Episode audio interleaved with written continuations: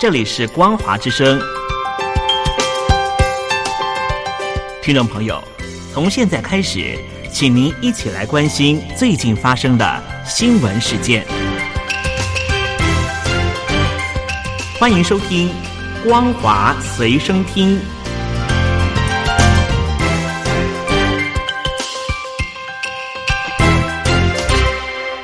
收音机旁的听众朋友，您好，欢迎收听《光华随身听》，我是嘉玲。我们来关心最近发生的新闻。因为不签署一周承诺书，七名台湾驻港办人员签证到期无法续留，六月二十一日回台，只剩七月底签证到期的经济部驻港代表尼泊加留守。中华民国陆委会主委邱泰三六月二十一日表示，港府设置政治障碍，目的在矮化中华民国政府，拒绝接受，已经协调各部会应变，维持业务运作。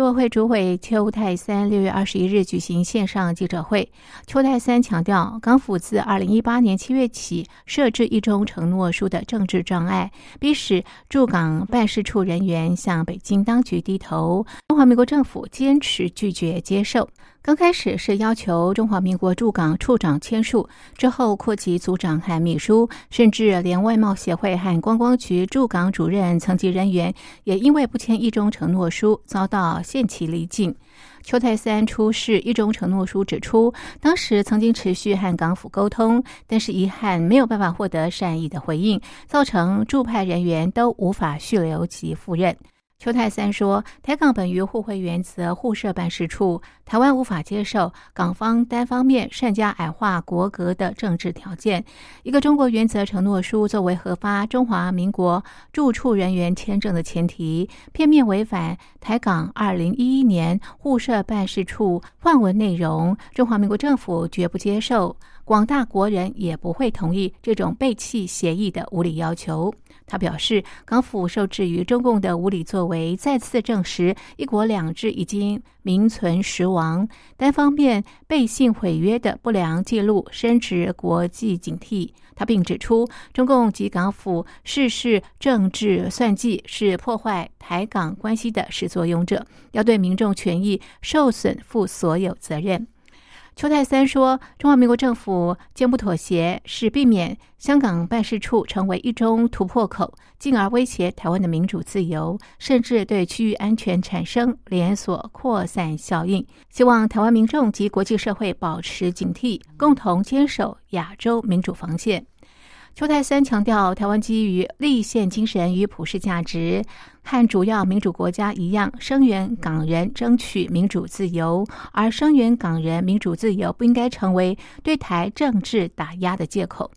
邱泰森说：“国家主权绝不容妥协和退让，造成今天台港关系的倒退，究竟是谁的责任？如今香港办事处面对的是委屈不能求全、忍辱不能负重变局，但是中华民国仍信守服务人民的承诺，进行业务调整，竭力维持相关服务，也希望台湾民众予以包容、谅解，并续做台湾最坚实有力的后盾。”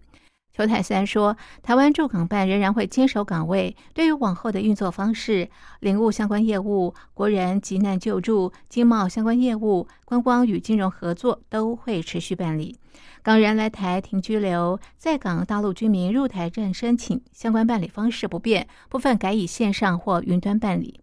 至于教育招生相关业务，将持续办理与精进。教育部进一步协助在台港生辅导工作、文化交流推广活动。未来将委托或辅助台湾专业策展单位及艺术行政团队执行。香港一传媒和苹果日报五名高层被控违反港版国安法拘捕。苹果日报公司资产被港府冻结之后，已经向港府要求解冻资产、发放工资。如未获解冻，公司在欠缺资金运作下，星期六可能暂停出版。香港一传媒董事会六月二十一日开会，就发放员工工资一事，要求港府保安局解冻资产，并且定星期五是最后的日期。如果未能解封，公司欠缺资金营运，将在星期五印刷出版最后一份报纸。消息说，这属于初步的决定。一传媒集团将在星期五再次召开董事会，届时会再决定是否停刊。一传媒工会说，非常理解及谅解公司目前的困境，绝对相信公司无意拖发薪资，也相信公司会尽力寻找解决办法。港府劳工及福利局副局长何启明表示，公司即使资金被冻结，也应该保障员工获得知薪。保安局回复查询说，保安局长会依法处理就已经冻结财产的申请，有关案件已经进入法律程序，不评论事件细节。港府保安局长李家超在接受一间报纸专访，被问到当局是否会在七一前取缔《苹果日报》时，表示港府会依照法律行事，又说任何法律赋权都会考虑。公开资料显示，香港警方公布冻结的相关资产最少有将近四亿港元，其中一传媒创办人黎智英及《苹果日报》等相关资产超过三亿港元。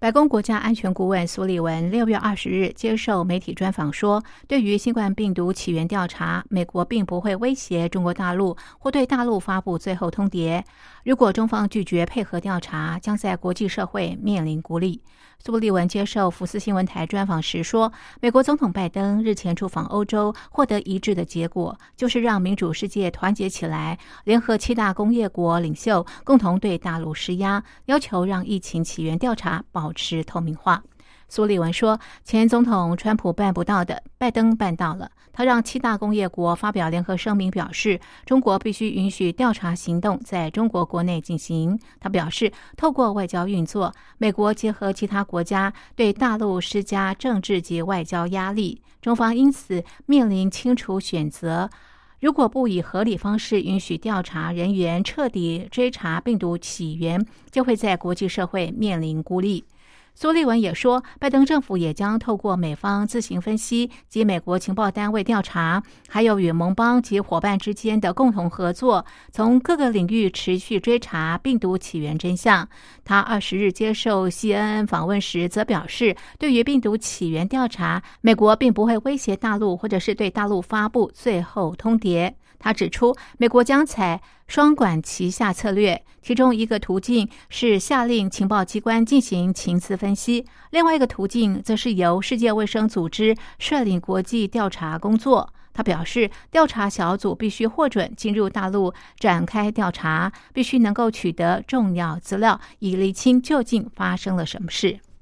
苏利文说：“目前这个时间点，我们不会做出威胁或发布最后通牒。我们会做的是继续在国际社会争取支持。如果最后结果是中国拒绝承担在国际责任，到时候我们将考虑该如何回应。”对苏利文的说法，大陆外交部发言人赵立坚六月二十一日表示：“这是赤裸裸的讹诈和威胁。”赵立坚说：“中国与各国分享防疫经验，两次接待世卫专家到中国，并且发布联合专家组溯源报告。”他批评美国动用情报人员代替科学家进行有关评估，推行政治操纵式国际调查。中国对此强烈不满，坚决反对，也绝不接受。